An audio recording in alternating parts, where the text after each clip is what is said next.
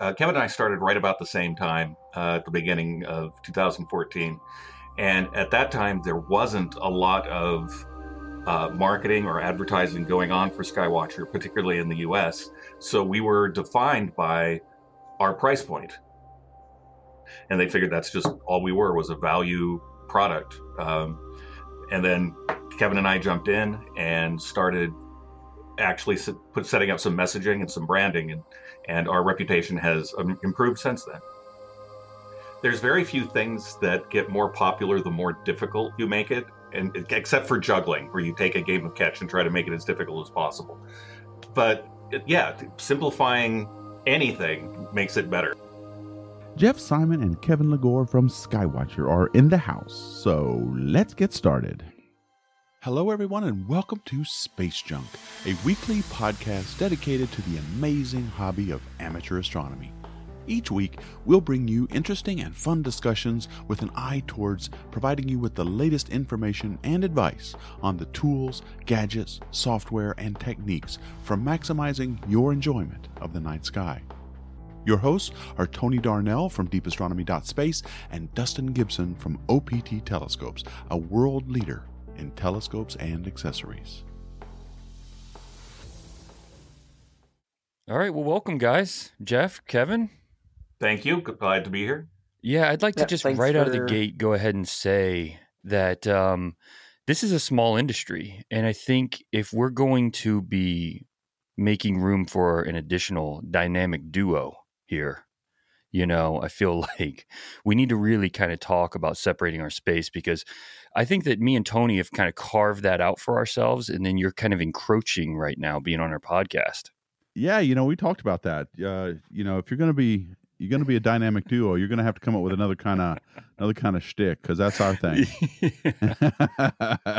well, yeah. our our stated purpose from the very beginning was global domination, so we'll just have to like wipe you guys out eventually. So. All right, well then it's on. It's on then. Okay, all right. Well, in that case, welcome to our podcast. yes, welcome.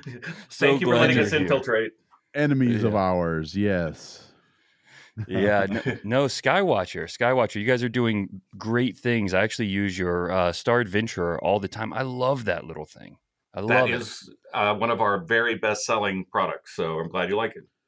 Yeah, you absolutely nailed it with just the the portability and the ease of use. I love that it's powered by AA batteries instead of having to have like an AC or DC power connection because it just eliminates so many things. You know, cables mainly. I I despise cables.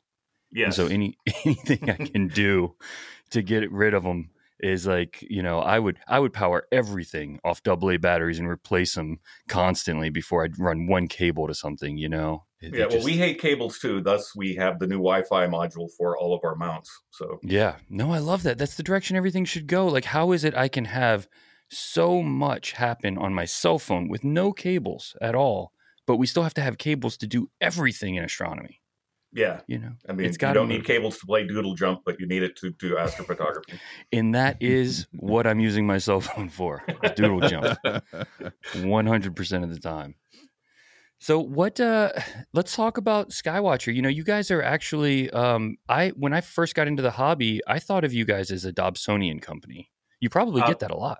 Pretty much everybody did. Before uh, Kevin and I started right about the same time uh, at the beginning of 2014.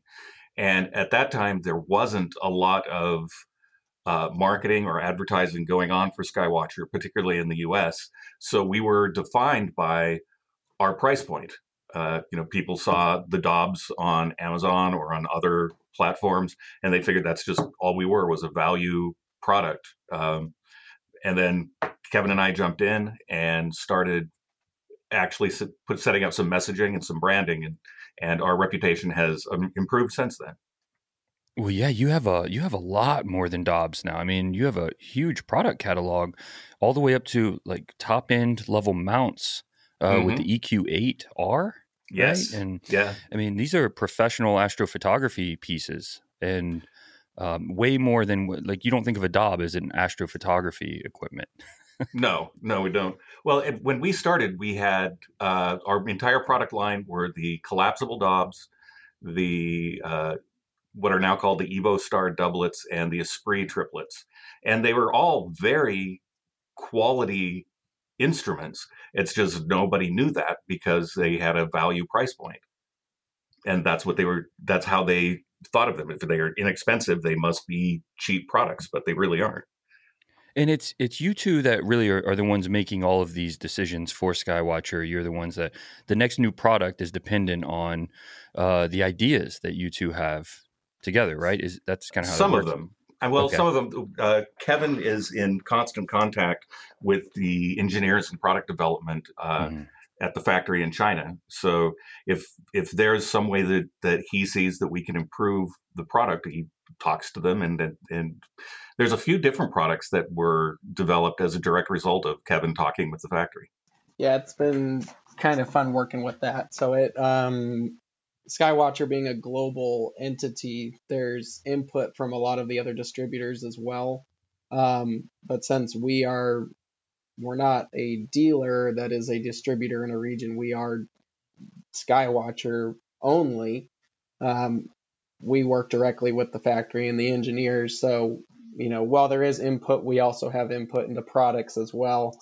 That's, I mean, so you're taking input from. Do you do that from customers as well? Do you do you get outside input from customers? Oh yeah, yeah, yeah. That's so you, you take this feedback and then you you you know push it into the next development of whatever product is you have coming out. Yes, I mean one of the really important things that we've done from the very beginning is to make sure that we're out in the field at star parties mm-hmm. um, and and talking to the people. It's like, well, what do you think of this? What do you think of that? And, and a lot of times you don't have to ask. People will be very freely giving their information, their feedback. So sometimes for the better, sometimes not. Yeah, well, for yeah, for sure. Like, hey, uh, I want an APOD button on my next mount. yeah. That's that's going to be. We're going to come out with an APOD filter yeah, an Instagram famous one too. When you're at it, just uh, make that make yeah. that button happen as well. Yeah, so, no problem. Yeah. If you care about me at all as a customer, you will figure out this button. Yeah, you'll get some of that, but you know, I, I don't know that there's anybody better seated right now to um, to have that customer interaction. Kevin, you probably talk to more astronomy people annually than anyone else in the industry. I mean, with focus and you're always you're always doing another outreach event. Yeah well it you know it gets boring to be in the backyard and be like hey come look at this. Well, no one cares. So um, yeah, yeah, you say that to yourself in the backyard. it's yeah. it's it's more fun to go out and share it with people and you know through my outreach stuff i get to do that publicly but then through work i get to do that on a kind of a more constructive level but they they do intertwine with each other quite a mm-hmm. bit. Uh, I've got some other vendor friends that we like to call it quote unquote professional development. Um, but you joke about stuff where it's like, oh, we're going to do outreach night or whatever. But there's a lot of times, whatever you're doing there actually makes it easier to apply to the job because you've been there, you've been in the field. You know, when someone calls up and they're frustrated that this doesn't work, it's like, yeah, I know exactly what that's doing. I just yelled at my mount last night. You know, it, it happens to us. So I, I, in my head, I like to think of Skywatcher as a company for astronomers by astronomers because we get it. Like, I get it. I know why this doesn't work. I know why yeah. you don't like that. I know what you want to see because I want to see it. It's like, oh, I want a seven inch APO refractor. It's like, well, dang, I want one too. So why not? and have it be five hundred dollars, please. I'd like that. Yeah, right. we'll, yeah. We'll, yeah. we'll get right on that. We'll do like a cardboard cutout version and send it out or something. But um, right. we just want to have a good experience for the customers because that's what I would want with my own equipment. So if yeah. if you're not having a good time, then we need to figure out why. And if there's something you want to see, then maybe we'll take that into perspective and apply that in the future. It might take some time, but we're listening. It just sometimes what people want to see, it's going to take time to input that to the factory. Well, of, yeah, and one of the other things that we do with any any new product that we're bringing in, we don't even talk about it until we've got production samples and are out in the field and have tested it and make sure that it works up to our standards. And then we'll roll it out and get everybody else's feedback. Do you know how much that is appreciated here? Oh, the fact that you're not announcing this stuff, you know, a year and a half in advance and well, not that it doesn't get it. There's a lot of stuff that gets announced through other channels. Uh, like Europe, for example, has a number of different places that they'll throw it up on their Facebook page or one of the other uh, forums online. It's like, oh, look at this, it's coming out. And like two years later, it actually hits the market. So we, it's a completely tried different product. Yeah, and we tried not to do that very specifically. yeah. Yeah, no, I really I really like that, Kevin. I really respect that. And you know, we've had so many conversations talking about gear outside of even work, just from our own imaging or whatever, talking about filters and what to do next and the best way to do it. And I really like that because I think it does. It brings that element into the industry, in your case, in the product development capacity, where things that should exist now have an avenue to exist, right? Just another avenue where there can be innovation and, and tweaks to things to make it a better user experience. I really like that. Yeah, it's um I think it's really easy from a company standpoint to be like, I think we should do this, says the person who's never touched the telescope before. Um, and it it it gets a little off-putting because our customers can totally figure that out. It's like, Right. hey, I think you should do this. It's like you want me to go image a quasar with a three-inch refractor. It's like that should be fine. It's like, Right. dude, come on. So the Quasar um, machine, Alexa exactly. enabled. so it, it's I I never like to speak on to something with someone with authority unless I've played with it or tried it or blown it up or broke it myself where it's like you really shouldn't take that apart because I took it apart. It was a horrible idea. So yeah. Mhm. um, it's it's much better to provide support or to push forward on our products or anything like that to be able to put yourself in the position. And you know, three or four years ago, I never wanted to get into imaging. I thought imaging was kind of an egotistical thing, and da da da da da da da. And Why, why would it be road. that? Yeah, why would it be? No idea. Why was that your perception? Like, I'm just curious because I think you weren't the only one. A lot of a lot of people feel that way, and I'm I'm just curious, why is that perception and what changed? How did you like come to that it's not that, or that it was an avenue to actually do outreach? That's that's interesting. Um, I still think imaging has a really good way of bringing out ego. Um, mainly because there's so everyone's always trying to like one up each other, and it's not everyone, but you do see it, and I guess that's just in every hobby. It's just I think because imaging is such a output now that that's where it's kind of magnified under. But you know, it, it's the same thing at any star party where it's like I've got a 20 inch Dob.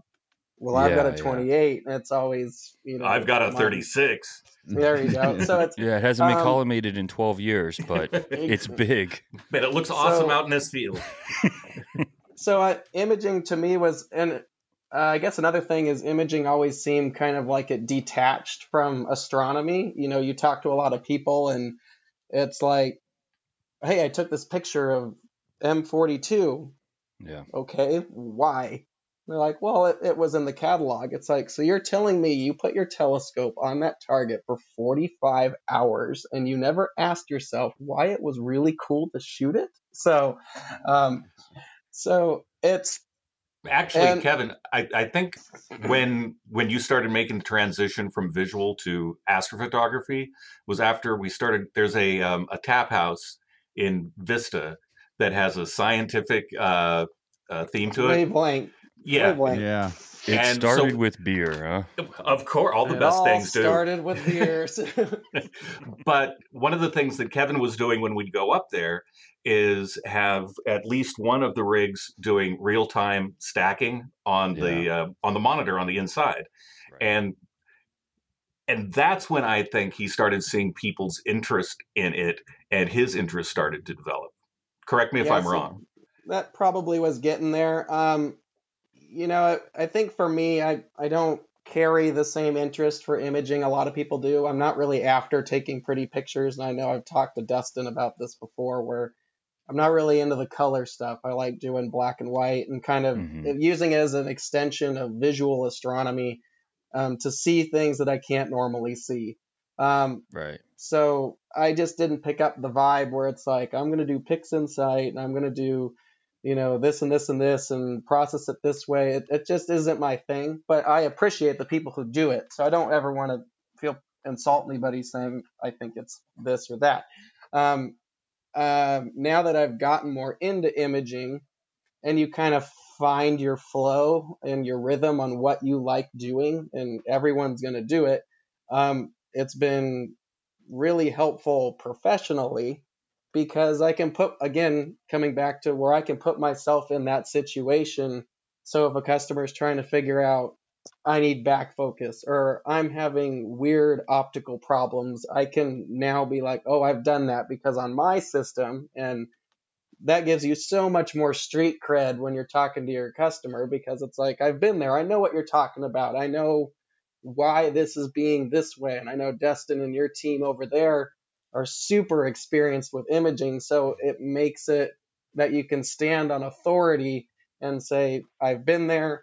This is how we're going to fix it, or this is how we're going to set up your rig and make it better because we've done it. We've screwed up, and we're going to, now that we've screwed up, we know how to um, hopefully address the situation when it yeah when it happens you can speak from authority because you've been there right. And imaging for me has been a big thing because that's where the industry is going. That's where people want to get into. So i found it interesting. I wanted to try it. it was the only thing i really hadn't tried in astronomy so it's like why not? Yeah. Um but now that i've done it i'm glad i've done it because it's it's just a different outlet so yeah, and you said from the beginning you were going to mostly shoot um, like hydrogen alpha, and they would just be monochromatic images, just black and white, because you were trying to still demonstrate science to people and really show what's there and and what it is they're looking at. You had a different mission. You know, I tell people all the time, like I'm sponsored by Crayola. I just like rip the yeah. saturation slider off the side of the computer and keep pushing it. Like my images look like something you'd throw off a Mardi Gras float at a parade, you know. like, but that's how I like that's, them. That's cool, and I think yeah, finding yeah. and this is um this is something I think uh, a lot of people tend to not get a hold of is kind of finding your voice in your style and I know you're a photographer too, Dustin. So it it's very much so in the photography world where you kind of find out that I really enjoy shooting birds or I really enjoy shooting this, and you kind of get this workflow or style or signature, if you will, to what you're doing, and you really enjoy doing that, and you just become really good at that. So whether um, you know, like your buddy Travis who travels, he's really good at the landscape and nightscape work. And you like doing the saturated stuff with the big PlaneWave. That's kind of your thing. And I like doing black and white. And I would like to encourage more people to kind of find their voice because I feel like you go to a lot of these trade shows or conferences and it's just like, oh, if you take this and this and this and process this way, you'll be just as good as I am. And it doesn't mm. encourage anybody to find their own voice in astronomy or imaging or maybe discover a new way of doing something. So that's what I want to push people more towards is take what people have done, look at what you're doing or I'm doing or someone else yeah. and apply what you learn there, but you know, don't be afraid to go try a different filter or a different method and see what can come from that. The number of people getting involved in astrophotography these days, I think, has has reached an, an, an inflection point because back in the day when I used to just read Sky and Telescope magazine, there were always just a, a handful of astrophotographers whose images were always featured in the back. They had a little section on, you know, uh, what a- amateurs had taken, and you always saw the same names. And these were people who really had procedures down and they actually got quite famous uh, by virtue of their images that was all done on film. And then of course digital uh, detectors came out. They, it made it just a order of magnitude easier to take these images. And now i think the real the real big thing that's changed in, in terms of the convergence of why so many people are getting into it has been the mounts. The mounts now allow you to turn it on polar align set up and look at something like if like from the uh, just outside of a brewery where on the inside you could watch an image being co-added and built up over time. That this is giving it access to a lot of people that ordinarily wouldn't have it. And the ego thing is interesting because now photographers are adding this to their repertoire. This is one more thing that professional photographers can do that uh, they couldn't before, and they're bringing their skill set onto it. And so, I don't know. There's like there's like this convergence of technologies that are that are making this available to a lot of people. And your mounts are, are one of the ones I think that revolutionize the the time lapse photography aspect of it. You know, these wide field. You get a Star Adventurer uh, mount put on a, DSLR, and you're taking qual- image quality or wide field images that would make the cover of a magazine in the 1970s. So well, and one of the things that we're trying to do with the Star Adventurer is uh, we're kind of using it as a gateway drug for people that are just into like landscape photography and wouldn't even think about doing uh, astronomy or astrophotography.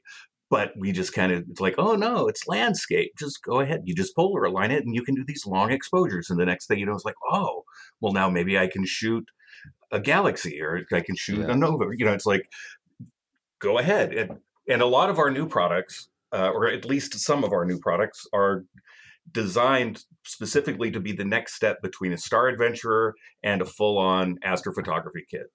So Jeff, what's happened? How come how come now that we can get a mount like the Star Adventure and other higher end mounts that you get for that can do amazing things at accuracies that would just make anything from the 70s and 80s uh, put to shame. All we had back in those days were worm gear drives, right? Mm-hmm. What's what's changed over the decades now that when you turn on a, a mount like a Star Adventure or, or some of your other mounts, it just tracks like crazy. You don't need to do much else. What's well, What's it, changed in the technologies? I don't. It's not the mechanics because you know uh, machining and stuff hasn't changed that much. It's, so it's still worm worm gears and stuff. well, we had a lot of them, yeah, the stepper motors. Uh, but I think it's the computing power.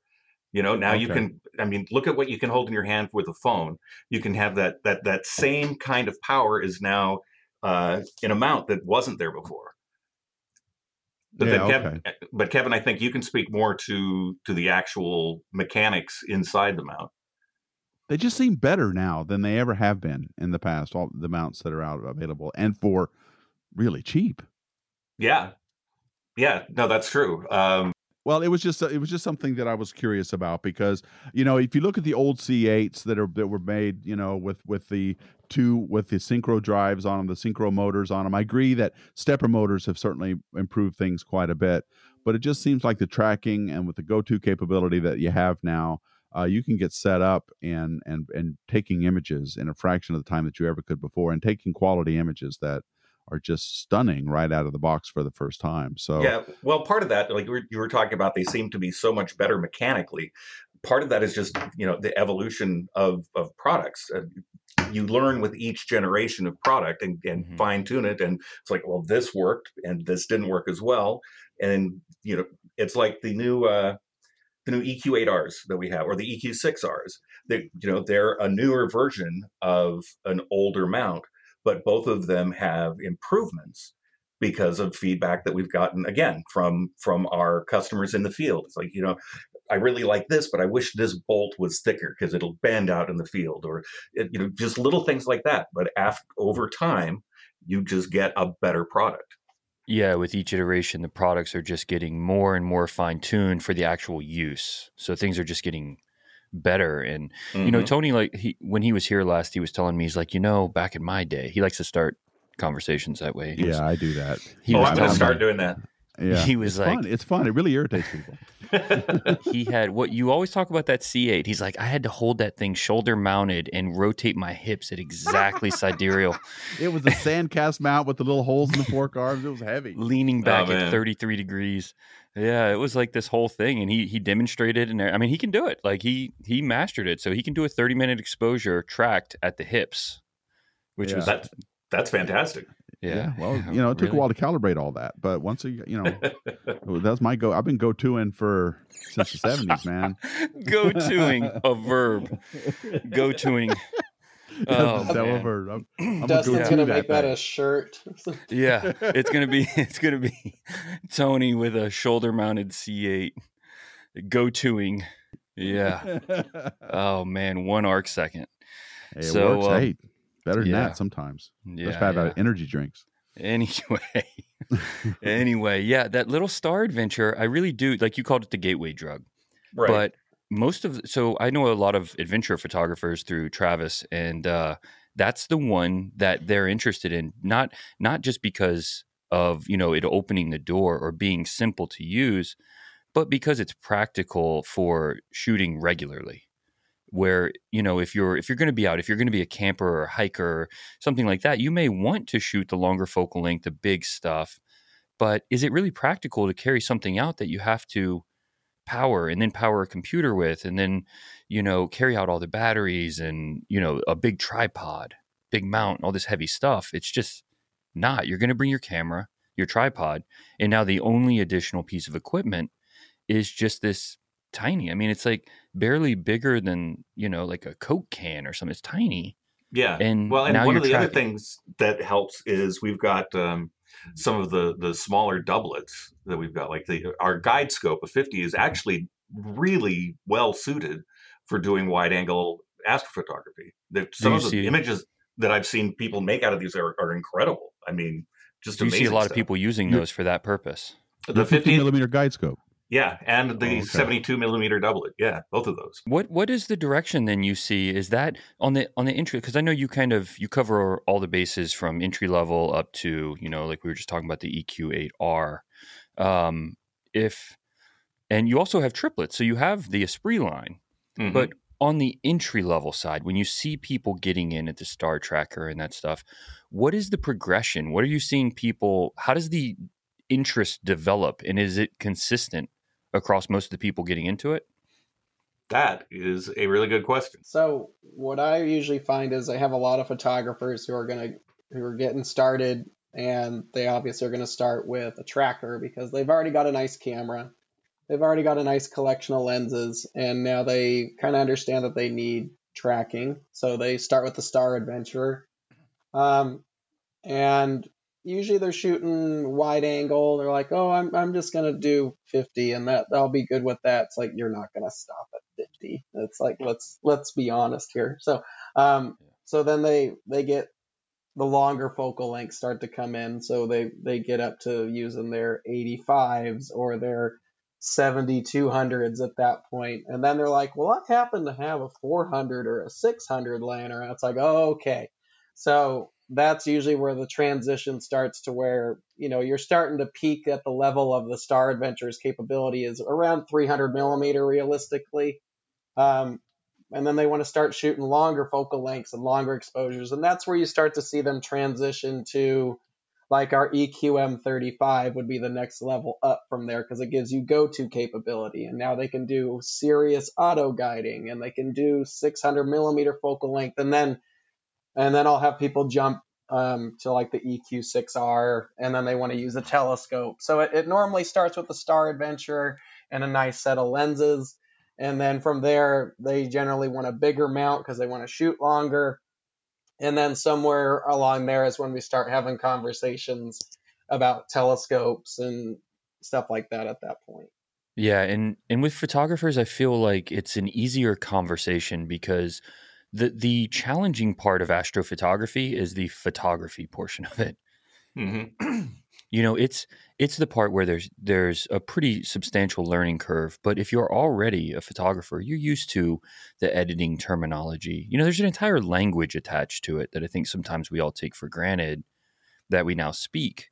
But getting into it, it's a real challenge because you know you don't understand the even the terminology the aperture the focal length any of the stuff that we're talking about now much less how much actually goes into the process you know? And so when you're dealing with photographers i feel like you get to skip a lot of that step and then you can go directly into the hey you already have your kit uh, you know with lenses and you've already got your camera body. You've got everything you need. You know how to use it. You know how to set exposure time.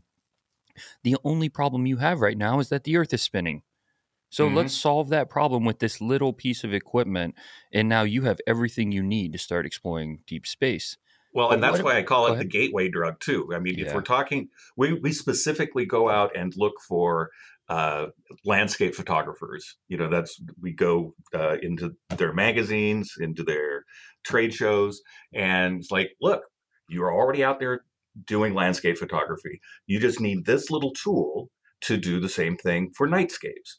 And the the first things they learn is how to polar align. And you know, and once you learn to do that, the next step up is it's it's just like easing them in. It's it, it's like when you boiling a frog. You know, you put them in the pot and they don't even notice what's going on until finally it's like, oh my god, I want to be an astrophotographer. It's it's we just got to ease them down that path. Mm. So that's how you boil frogs, huh? Yep. I've been doing it wrong. We wouldn't know from any particular experience. what at the end of Yeah. that, what do you have? Like why would you boil a frog? well, frog well, frog soup. Come on. yeah, but the frog's reaction isn't going to be the same, I think, as an astrophotographer who realizes, or a photographer who suddenly realizes he's an astrophotographer. They Uh, they, they have the same. Oh man, I'm an astrophotographer now. Crap. Well, they have the same. They have the same look on their face when they realize how much they have spent to, to graduate. yeah, yeah, okay. Point taken. Point taken. Yeah. By the time they spend all that money on it, I can Yes. see you guys at these conventions like get in that soup. get in there. What are you doing? Get in there. Photographer, you get in that Yeah. soup. Don't mind I me. normally- It's all fine. I normally Just gonna see keep it as, turning this uh, knob up. Yep. I normally see it as like, "Hey kid, you want to buy a watch?" and then see what happens from there. but most of the time, when we Yeah. First one's free, man. So what, Kevin? You got your you got your car trunk open in the back in the parking lot somewhere. Hey, hey kid, you want to buy a watch? You got the stuff, yeah, man. yeah.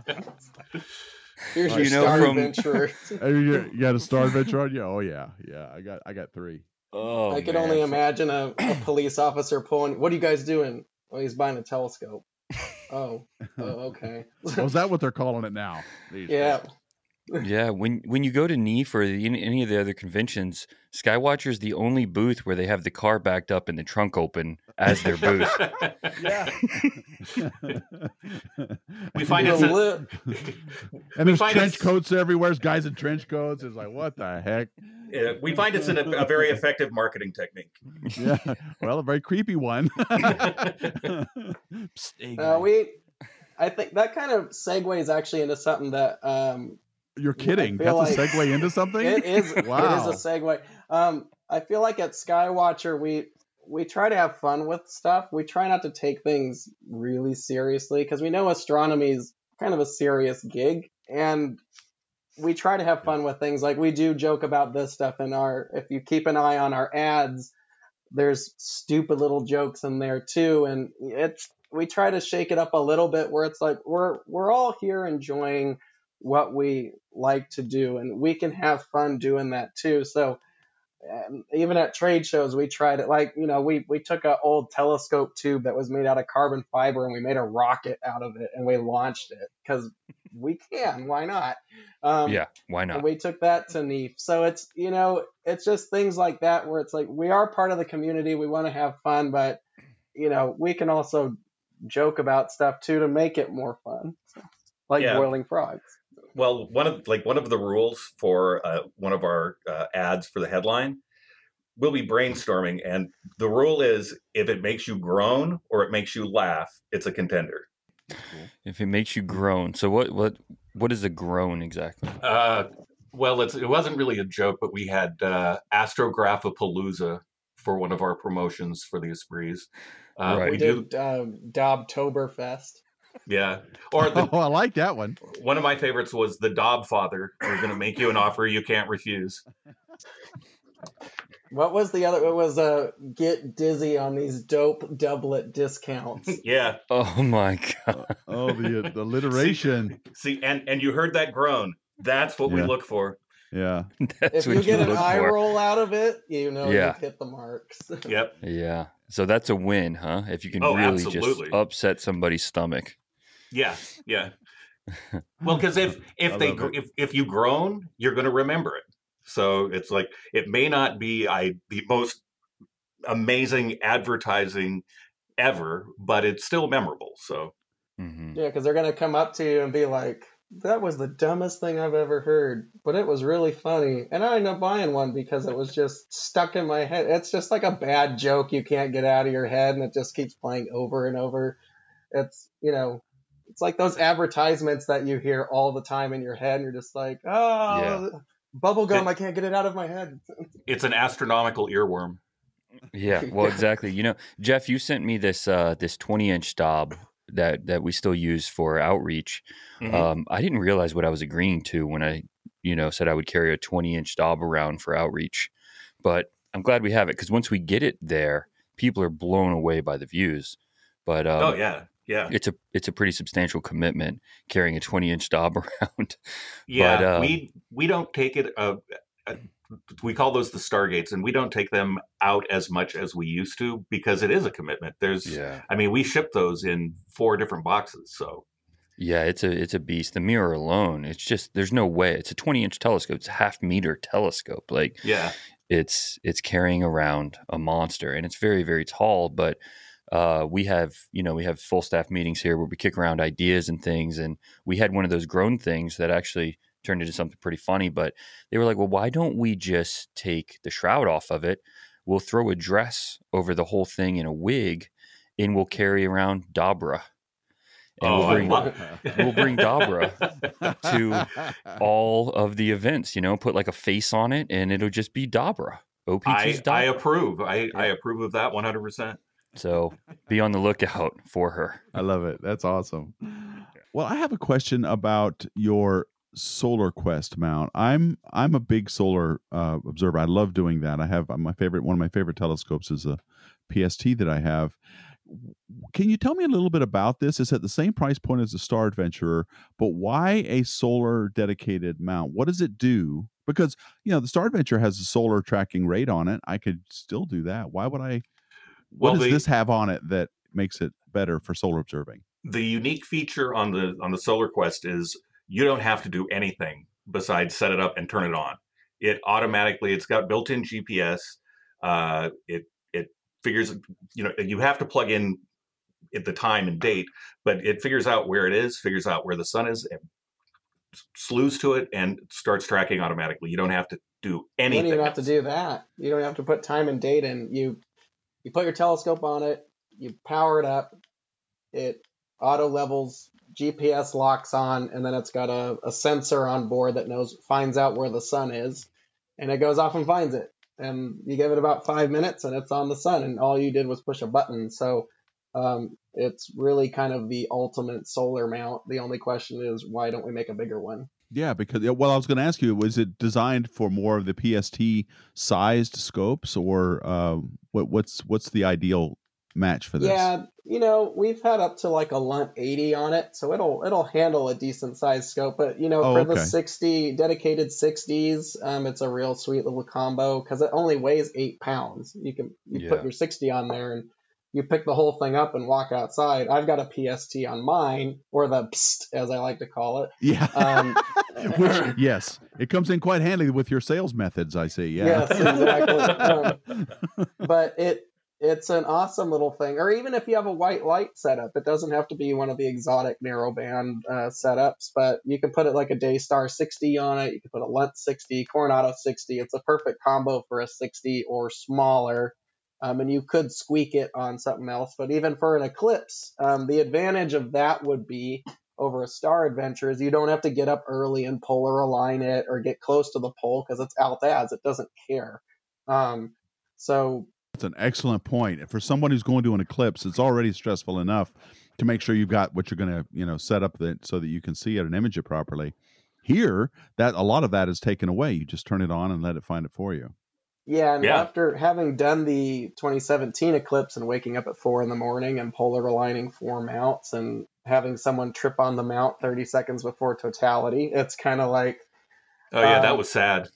That was sad. Um, but um, the solar quest doesn't have that problem because it doesn't matter if it's on the pole. You just, you know, once the sun's up, it's going to figure out, okay, it should be over here. And the little solar sensor that's on there, it sees the bright spot in the sky and it knows to go there and it will center it up. And there's a little joystick on the back there that you can make some fine adjustments and centering.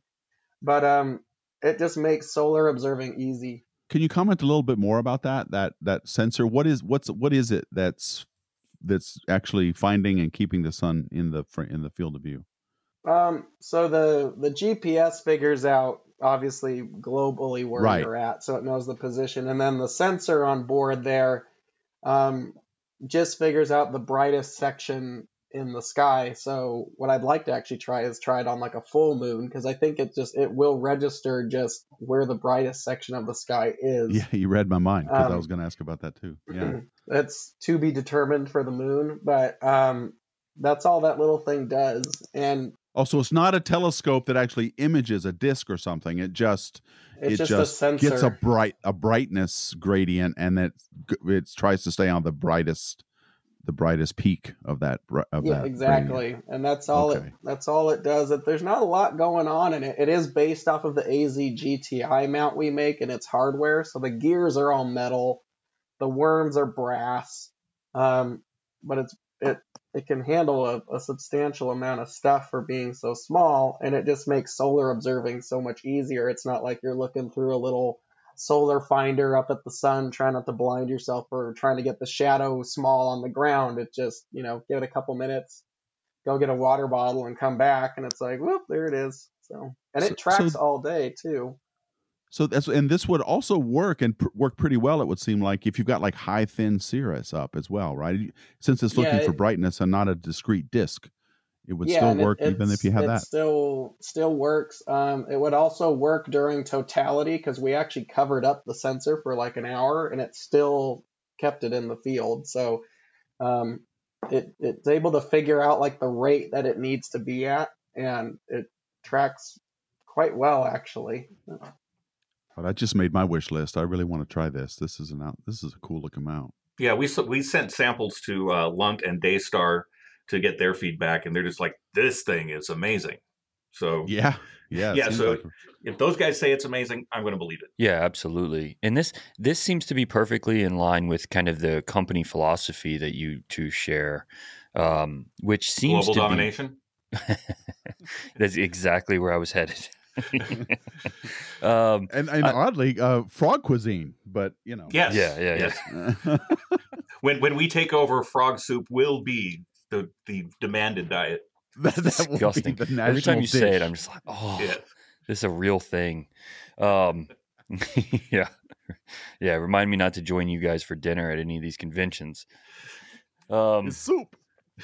But yeah, I mean, it seems like you're really taking efforts to try to simplify things and make things accessible that, um, you know, that allow people who have a lot of experience to still push themselves, but also people that have no experience at all to get involved. Yeah. Well, I mean, there's very few things that get more popular the more difficult you make it, and except for juggling, where you take a game of catch and try to make it as difficult as possible. but yeah, simplifying anything makes it better. So Is juggling part of the strategy? uh, no, but I used to juggle, so that's why I brought it up. Oh, did you really? Yeah, that's how I met my first wife. Oh, there's a story there. I'm not sure what you mean by that, but I don't think I should ask. So, yeah, that's Let's, that's a um, completely different podcast. yeah. Next on the Howard Stern show. so you're Dating a both juggler. you're both headed to NEAF then in a couple weeks or a few weeks. Oh yes, uh, we're we're Kevin's coming out next week to set up everything and get it shipped out. Um, I'm working on all of the materials now, so hopefully we'll be set and ready to go. there going to be any new unveilings there that uh, people should be excited about? There are a couple new OTAs that we'll have out. Uh, the EQ8R that we've already launched, uh, but we did not have it for last NEAF, so it'll be its first appearance there. Yeah. Uh, That's Kevin, an anything incredible else? you- mount, by the way. That thing is like, a you guys really did a good job with that. It, um, you know, the the original. So all of my beginning stuff, you like you you two are responsible for me getting addicted to this. So that gateway drug you were talking about, it's real. You're welcome. But um, my first telescope was a Skywatcher 12 inch Dob, which completely got me hooked. I, I still love that scope. And then um, my first astrophotography mount was the EQ8, which I the original E EQ8. Yeah, exactly. The original. Okay. Yeah. Yeah. And I just I, I found it so easy to use. You know, it was big and the Mm-hmm. tripod was just gargantuan back then. It was like but I was carrying it around and I was putting a big I had a an Edge HD 14 on that thing that I was doing Hyperstar with and I I loved it. Yeah, I mean, Yeah. and the and the same kind of improvement the EQ6R is over the original EQ6. The EQ8R is the same kind of jump in quality and features. Uh, it's got all the internal cabling. It's got a lot more ports. Um, there's there's a lot more going on with it, and and it's still so. Yes, the original EQ8 was a great mount and still is a great mount, but the EQ8R is even better. Yeah, I just liked that, you know, and I've had a lot of mounts since then. But one thing I really appreciated about it was I I would throw it with no case or anything, just in the back of my SUV, and I mean it would rattle around back there and get beat up, and I just felt like, like it was pretty bulletproof. It could take a beating. It was having the counterweight slam into it, and it just worked every night. You know, I'm not recommending that people you know throw them off the house to test it or anything, but it uh, it just it kind of had that feel like it was just rugged and was going to just continue to to do what it does. You know, no matter how much I, I mean, I probably drove that thing four thousand miles. I bet going from dark Yeah. site to dark site, just setting it up all across the country, and it never stopped working. Yeah, well, it they, it is a beast. I mean, we've got uh, we've got a custom uh, plate being made. What Kevin? What uh, OTAs are we going to put on it at the show? I think we're going to do a 12 inch Quattro and an Esprit 150 tandem mounted together um, on Wow. it to push its weight capacity, but it'll hold 110. I mean, you could Yeah. theoretically squeak a PlaneWave 17 on it, which I'd love to try. Um, Yeah, that would look cool. We should take your no. um, but um, it's it basically gives a, a more affordable observatory level, like serious observatory level mount, and kind of brings that down to where you know some people who want to do it can do it. You know, I, yeah, you want 110 pound capacity, you're you're paying 10 or north of 10 for a mount like that, and rightfully so for some of our competitors. But not everybody's going to be able to do that. So you you wanting to own a a C14 or even a Meade 16 and having that on an equatorial or one of our big Newtonians, it, it gives you a realistic option that I think more people can grasp. And um, that's Well, kind of the whole point of it. yeah, one of the features for all of our products is of affordability. I mean, when you're talking about an eight thousand dollar mount, affordability is is relative, but still, like Kevin was saying, I mean, this is a 110 pound observatory class mount for you know, depending on which model you get, between six and eight thousand dollars. yeah, and I think that that's that's the thing is it has this the where I really think it fits in is for the user that knows they they want to have the big scope. They want to go set it up and they're going to set it up for a weekend, not just for a few hours and then tear it back down. Because it really was. It was a lot of work to because I was setting it up every single night, tearing it down Mhm. every night. That was a lot of work. And I think something like the EQ6 that you make, the EQ6R, would be a lot better for something like that. But the person that wants to set it up at, at these events like the um, the Winter Star Party or these events that happen all around the country for a weekend or even a week at a time, and you know, or even in your backyard just covered, that mount really does bring that observatory class uh, tracking and being able to image with you know 45 minute exposures. That's what I was doing with it, Mhm. and still have this pinpoint stars at you know a, a substantial reduction in cost. I mean, you use a um, you use bisque mounts for a lot of your stuff still, right, Kevin? Yeah, I've, I've got the MX and the the MyT, and they're excellent. But Mm-hmm. you know, it's it's hard to, you know, if we have a customer who's got an EQ6 and they want to jump up to that next level, it's it's really hard to tell someone that's like, okay, well now you got to spend ten grand and it's just on Yeah. the mount, and Right, some people- exactly. that's cool. If you can do that, you know, go buy that Ferrari. Good for you. But Right, um, you know, but but there's you got a to be lot really of people that- serious to be doing. yeah, you got to know what you want to get into. You know, it's and it's not that our customers can't do that; they're very capable of jumping to that. But there's a lot of people that maybe don't want to spend that kind of money, but they still want the punch and the ability to do it. So that's we try to give balance to that. And, you know, we're friends with a lot of the higher end companies too. Um, so there, you give respect where respect is due. And we understand at Skywatcher that you might not always be under our umbrella. And we understand it's kind of like your kid. It's like you raise your kid, they eventually grow up, and they're going to move on to bigger and better things. And we're glad to have you in the Skywatcher family where as long as you want to be here. And we try to provide the best we can. But we do understand that at some point you might want more precision and stuff like that. And that is where um, the higher end companies come in. And I've had this conversation with Astro-Physics where they can't really exist without companies like us because we kind of bring those people up through our our lineup and eventually they want to strive to have that AP or Bisque or whatever.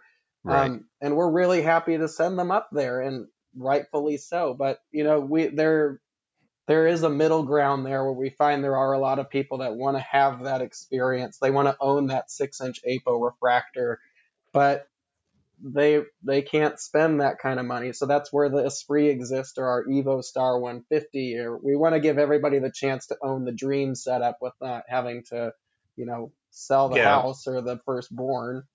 Yeah, well, and that's one of the other things that we offer. We have a range. If you want to try out astrophotography and you don't want to mortgage your house off to do it, you know, you can get an AZ EQ5 and or one of our doublets. They're apochromatic. They're very well color corrected.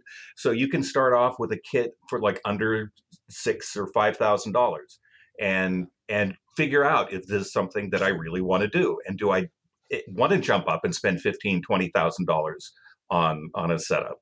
And we've you know so we've got a range of products at a range of prices that allow people to come in where they feel comfortable.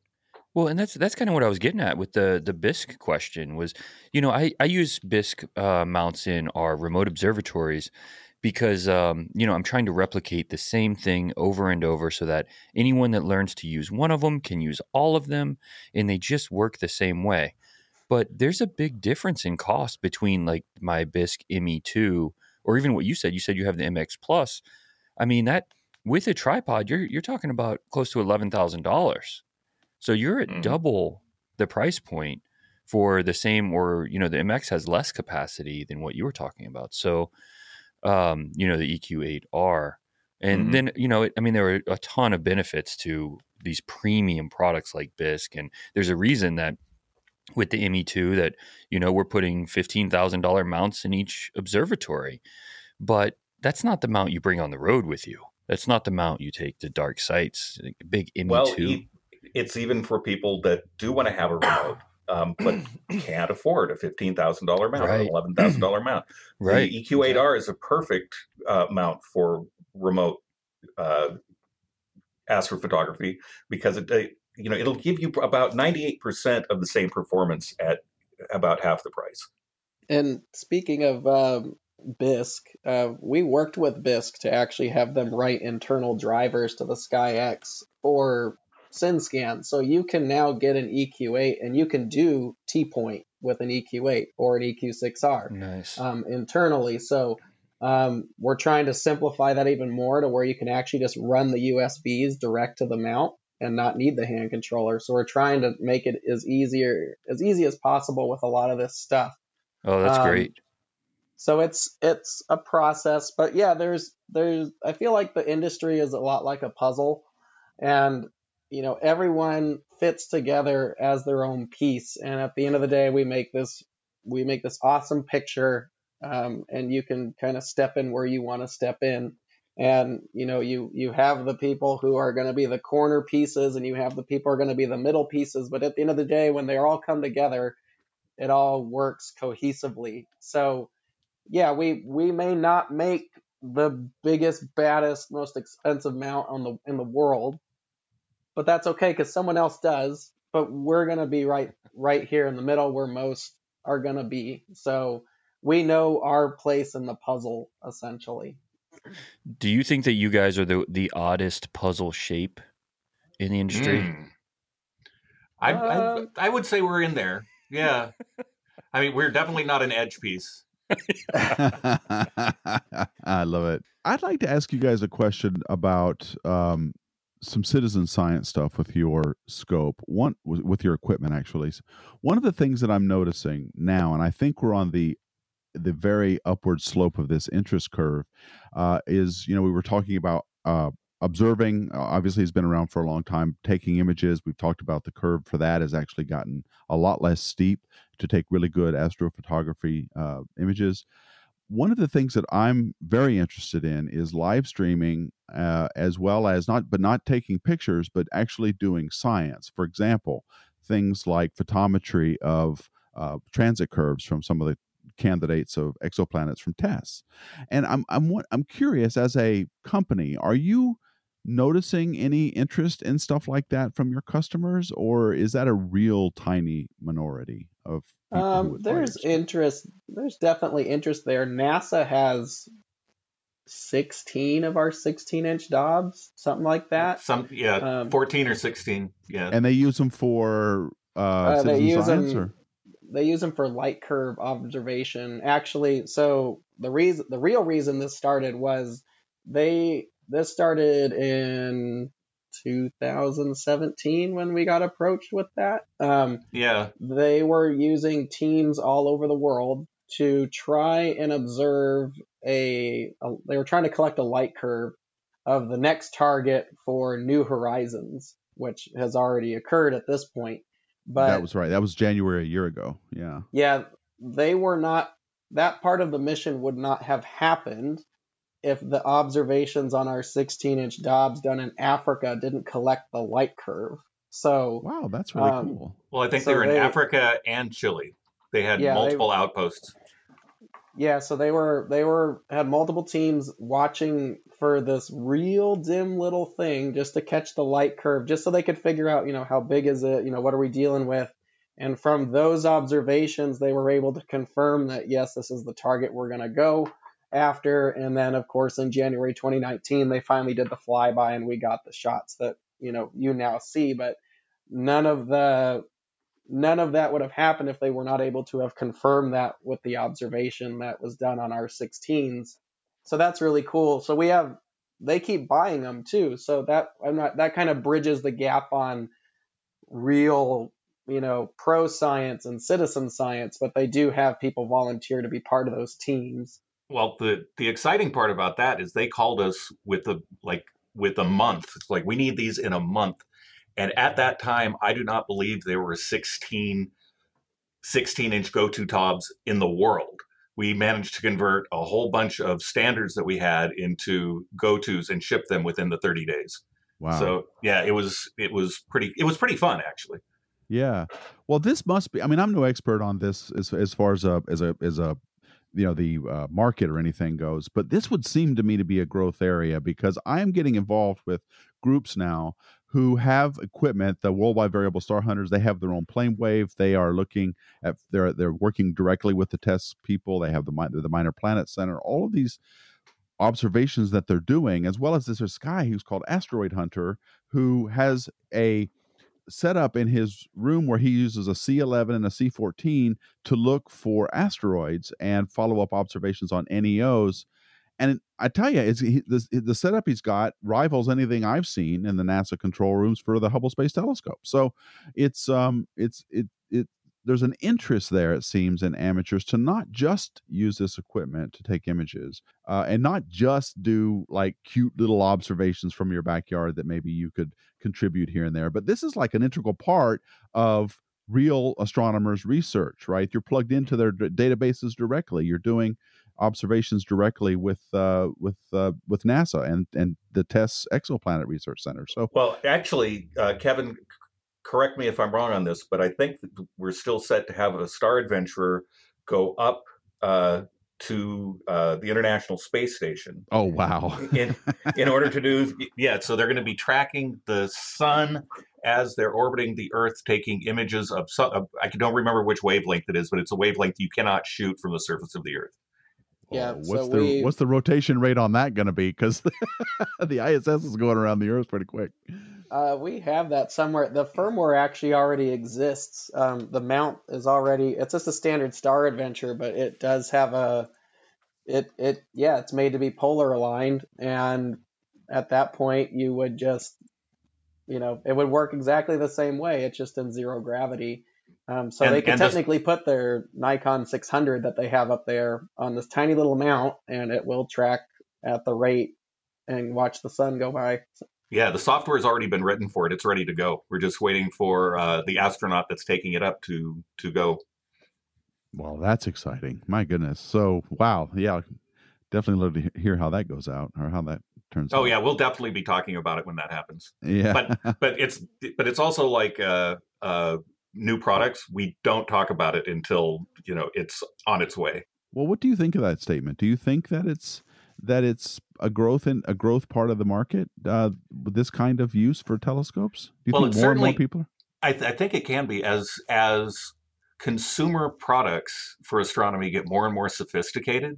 It's just a lot easier to do real science with your products at home. So Yeah. I I don't know that it will be a growth industry, but it certainly has the potential to be.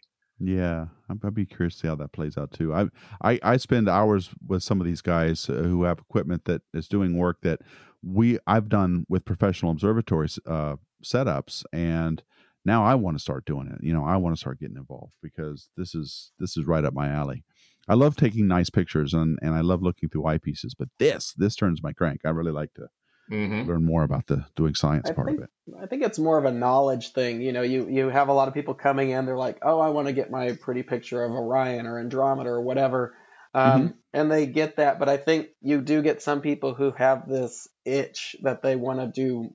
What's the next challenge? And Yeah, um, that's where you start to step up into you know that kind of semi-pro level of citizen science where you know okay you you've done the imaging thing and now you see them pulling those off and they're doing spectra or they're doing light curves or what have you and um, start feeling like you're doing something for the advancement of knowledge um, at that point so I, I think it makes it it's another tier up and I know not everybody's getting into it, but I think it's more of a knowledge thing overall because people will find out as this gets more popular. That's like, oh, I could do that with with this. It's like, yeah, you you've got I know, but- everything you've got at your fingertips. You just don't haven't made Well, that connection. and at uh, and I think most of the industry feels this way too, because at uh, at the Advanced Imaging Conference this last year, uh, uh, there was a video where uh, Simon Tang went around and interviewed a bunch of the different people uh, in the industry, and towards the end, it's about everybody was talking about how you know the we can use amateur astronomy to actually increase uh, the awareness of science and and the ability of science to improve uh, what we're doing. Um, and I I truly believe that the the amateur astronomer can provide a, a lot to the professional industry. and they are and the, the, Yeah. the, the- and the, the real drive too is that this is where discoveries live right? This is where stuff gets named after you uh, Mhm. when you're doing real research. I mean we've all heard of the the scams that were from the you know the pe- decades past where you could buy a star and have a star named after you. Well this is the this is the area where the iau you might actually discover a minor planet or a comet that no one's seen before and amateurs have done that before but i think it's about to explode. I think we're going to see a lot more of that kind of thing. Well, So the more product you, is yeah, the more product you get out in people's hands, the more it's likely to happen. So Yeah, exactly, exactly. Well, that's really cool. All right, wow. Well, we've been an hour on this. Dustin, do you have any other questions you'd like to ask? No, no. I, I really appreciate you guys joining us today. It's always Yeah, definitely. it's always a pleasure So- when I go to an event and I see that you're there. You know, it's I know that it's going to be an interesting conversation every time, and I always appreciate that. yeah, definitely. Yeah. well, I, I appreciate you having us. It's been a, it's been fun. yep. All right. Well, thank you, uh, Jeff Simon and Kevin Lagore from Skywatcher USA. Thank, thank you for taking time out to talk with us about all the cool stuff your company is doing. And I want to, on behalf of Dustin Gibson, I want to thank you all so much for listening. And as always, keep looking up. That sounded like I was falling. it did. It yeah. did. So keep looking up as you're falling. Space Junk is produced by Deep Astronomy and sponsored by OPT Telescopes in Carlsbad, California. Please visit our website at spacejunkpodcast.com. Also, please send any questions and comments or ideas for new episodes to spacejunk at deepastronomy.com.